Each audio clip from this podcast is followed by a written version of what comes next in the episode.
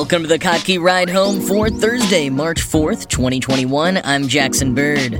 Will NFTs bring about an economic and creative revolution for artists and change the way we buy our media? Kings of Leon are willing to give it a shot. A small village in Iceland is making a big bid for Oscar glory.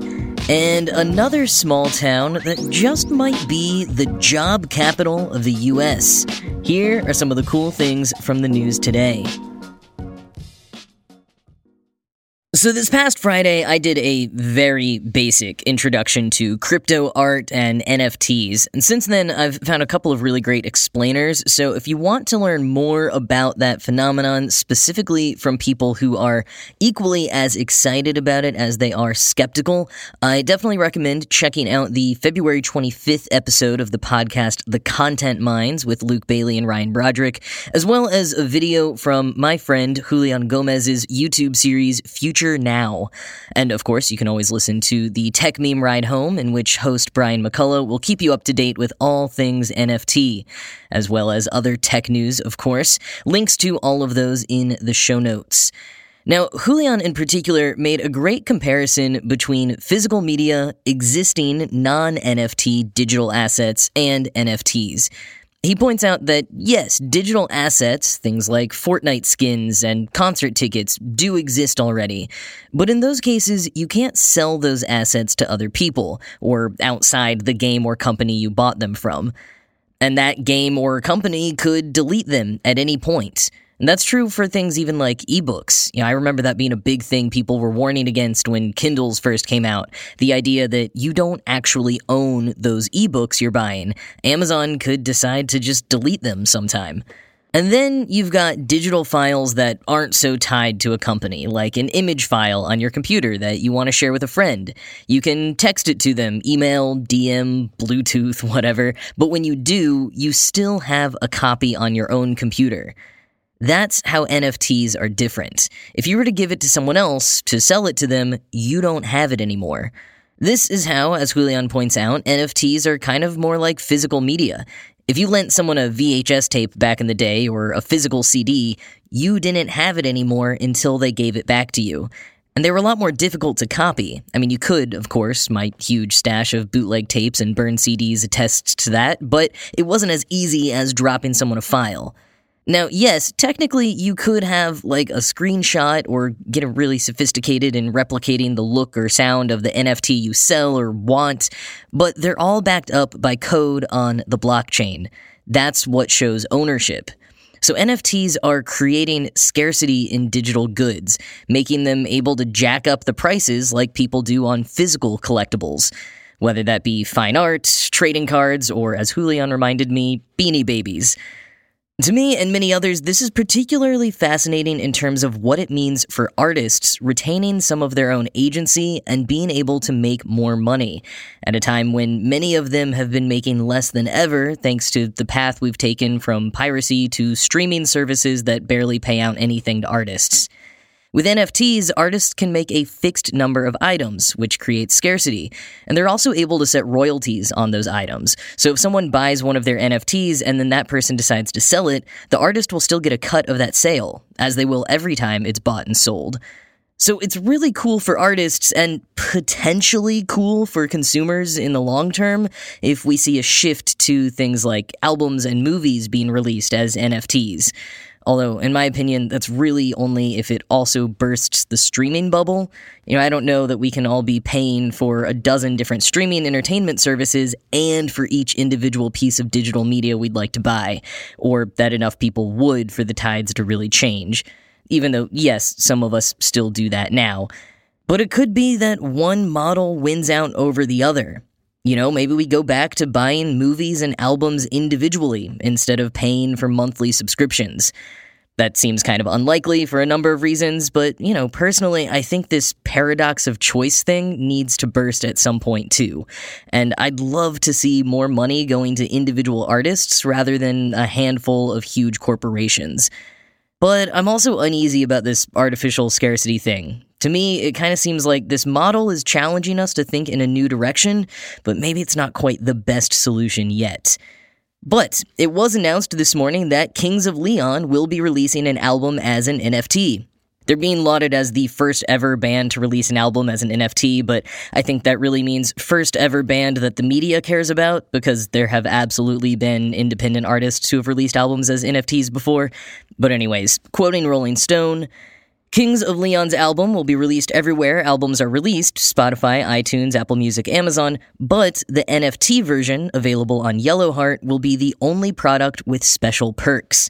The token, priced at $50, includes enhanced media, kind of like an alternate moving album cover, as well as a digital download of the music and limited edition vinyl. The sale of the album's NFTs opens on Friday at 12 p.m. Eastern and continues for two weeks. After that time, no more will be made, and the NFT becomes a tradable collectible. End quote. There will also be 18 golden tickets released, with 12 of them being put into a vault, and 6 of them being auctioned as the first ever concert tickets sold as NFTs. These aren't just concert tickets, though, they're the true golden ticket experience. Golden ticket holders will get four guaranteed front row seats to any show during each tour for life. Plus, quoting again, the token owner also gets a VIP experience that includes a personal driver, a concierge at the show to take care of their needs, a hangout with the band before the show, and exclusive lounge access. Upon leaving the show, the fan's car will have four bags filled with every item from the merch booth. End quote. So, six people with cash to burn will get that when tickets go on sale now. And if you're some huge Kings of Leon fan or someone who likes to flex on these kinds of things, you'd be smart to snatch that up now because whenever the other 12 are released from the vaults, they are theoretically going to be way more expensive. There's also a sort of medium level range that Kings of Leon is offering, and they're donating all the proceeds from the golden tickets and from the lowest $50 album NFT tier to the Crew Nation Global Relief Fund, which provides grants to touring professionals out of work due to the pandemic. Kings of Leon's NFT collection has been developed and is being released through Yellowheart, a company using blockchain technology to, quote, bring value back to music and better direct to fan relationships, end quote. CEO Josh Katz told Rolling Stone, over the last 20 years, two lost decades, we've seen the devaluation of music. Music has become great at selling everything except music. There's been a race to the bottom where, for as little money as possible, you have access to all of it. Previously, it cost 20 bucks to get one song. And continuing from Rolling Stone, he believes streaming's subscription based pro rata model irreparably hurts artists, and NFTs will make modern fans want to own music again. It's early stages, but in the future, I think this will be how people release their tracks. When they sell 100,000 at a dollar each, then they just made $100,000. End quote. Katz emphasizes that a lot of artists have been returning to a DIY approach, and many are re experimenting with analog methods. Kings of Leon, for example, says all the photography used in their NFT collection was taken by the band or their creative director with no outside sources, with everything shot on film, not digitally and is similar to Weezer's latest album, OK Human, which used all analog equipment, swapping electric guitars for a 38 piece orchestra. So there seems to be a desire among many to regain some type of creative autonomy, to experiment with new solutions. There's definitely something happening. Whether any of these trends or technologies will break through in a big enough way to stick remains to be seen. And to be sure, there are pitfalls with NFTs as well. One of them being the huge amount of energy that it takes to make anything on the blockchain, and therefore the massive carbon footprint left in its wake. If you want to read more on that, I put an article by artist and programmer Everest Pipkin in the show notes. Still, economist Raoul Pal predicted on Twitter, quote, Things are moving so damned fast as all digital assets start to move onto blockchains. This trend will see big ups and downs, but the next 10 years will be a total revolution in trust based ownership and transfer of digital assets and value. End quote. And senior writer at Rolling Stone, Brian Hiatt, kind of sums it all up pretty well on Twitter, saying, This sounds like a dumb gimmick until you think about it and realize musical artists may be on the precipice of reclaiming the economic value of their work. End quote. Maybe so.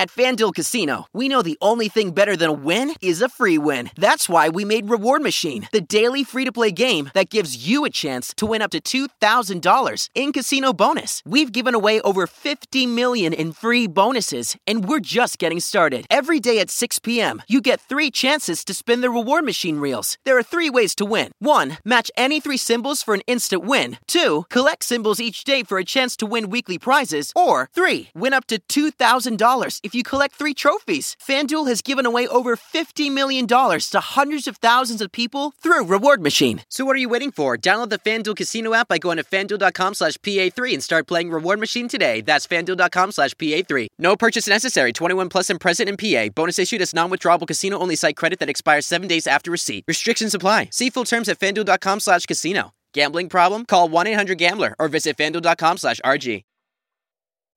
So, I genuinely loved the Netflix original movie Eurovision Song Contest, the story of Fire Saga with Will Ferrell and Rachel McAdams that came out last summer.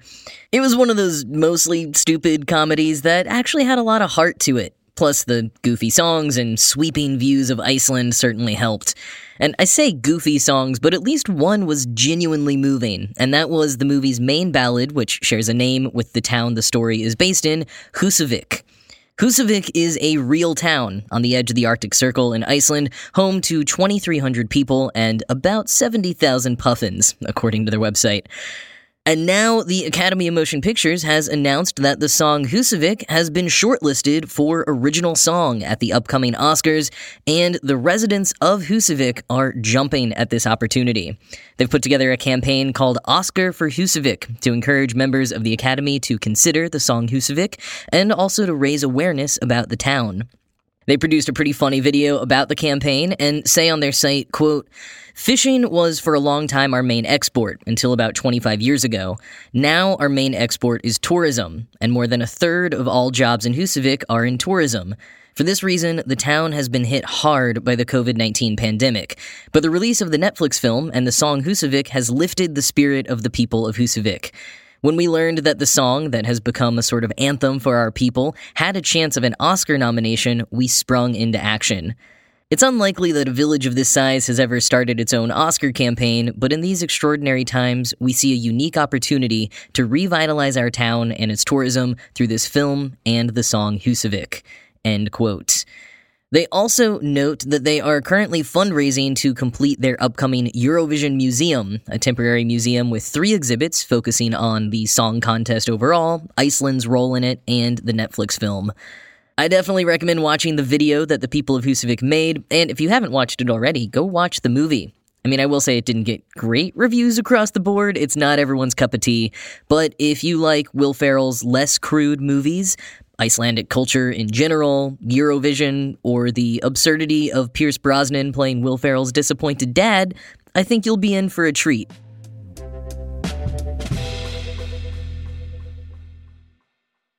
If, like so many people around the world, you spent some time job searching online this past year, you've likely filtered results for remote work options, since that's what so many more jobs are now. And on some sites, you may have noticed a strange thing happening. See, despite how many remote jobs there were even before the pandemic, a lot of job sites don't actually have a way of filtering for that. The job posts have to be tied to a location, and if a job posting puts its location as remote, the site will see that and mark the location as remote Oregon an unincorporated hamlet in Coos County, Oregon, with an estimated population of about 2,500, or roughly the same size as Husavik, but without the puffins. According to Wikipedia, remote basically consists of houses and one post office gas station store combo. So, unless there's a lot happening remotely in those houses, it's unlikely that the thousands of companies listed as hiring for a job in remote Oregon are actually hiring there. The newsletter BNet dug a little into this phenomenon, pointing out that one of the weirdest things about this is that people have been more or less aware of it for at least a year, but no one's done anything about it. Except add this line to the end of Remote Oregon's Wikipedia page, quote, The city has become a placeholder on job boards to represent if a position is a remote work position, end quote.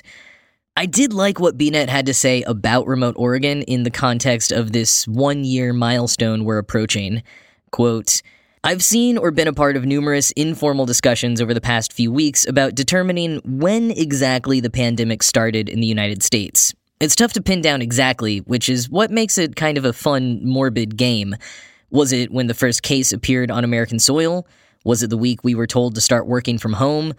Was it when Tom Hanks got it? Was it when the NBA shut down? Can a pandemic really start if it's a hoax perpetrated by the global elite?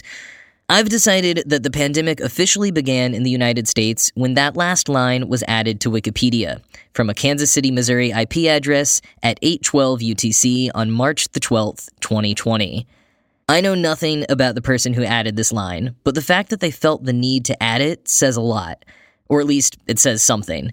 Everything shuts down. A quarter of the country suddenly finds itself out of work. Most places trying to hire people are not going to get back to an office anytime soon, and there are suddenly exponentially more listings with their location set to remote, a previously rare and exotic option. I assume whoever made this Wikipedia edit got sick of seeing listings for remote Oregon, or maybe they just thought it was funny or curious. Regardless, someone realized the job market had changed enough that it was memorialized on Wikipedia right as everything started going to shit. I think that's about as clear and precise a mile marker as we're going to get. End quote.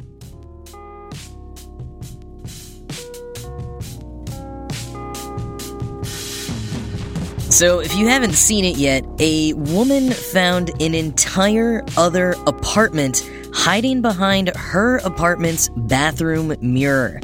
She documented the whole thing on TikTok so you can watch the horrifying experience. Meanwhile, I bet the woman on TikTok who found a small basement in her house that she didn't know was there is feeling completely upstaged.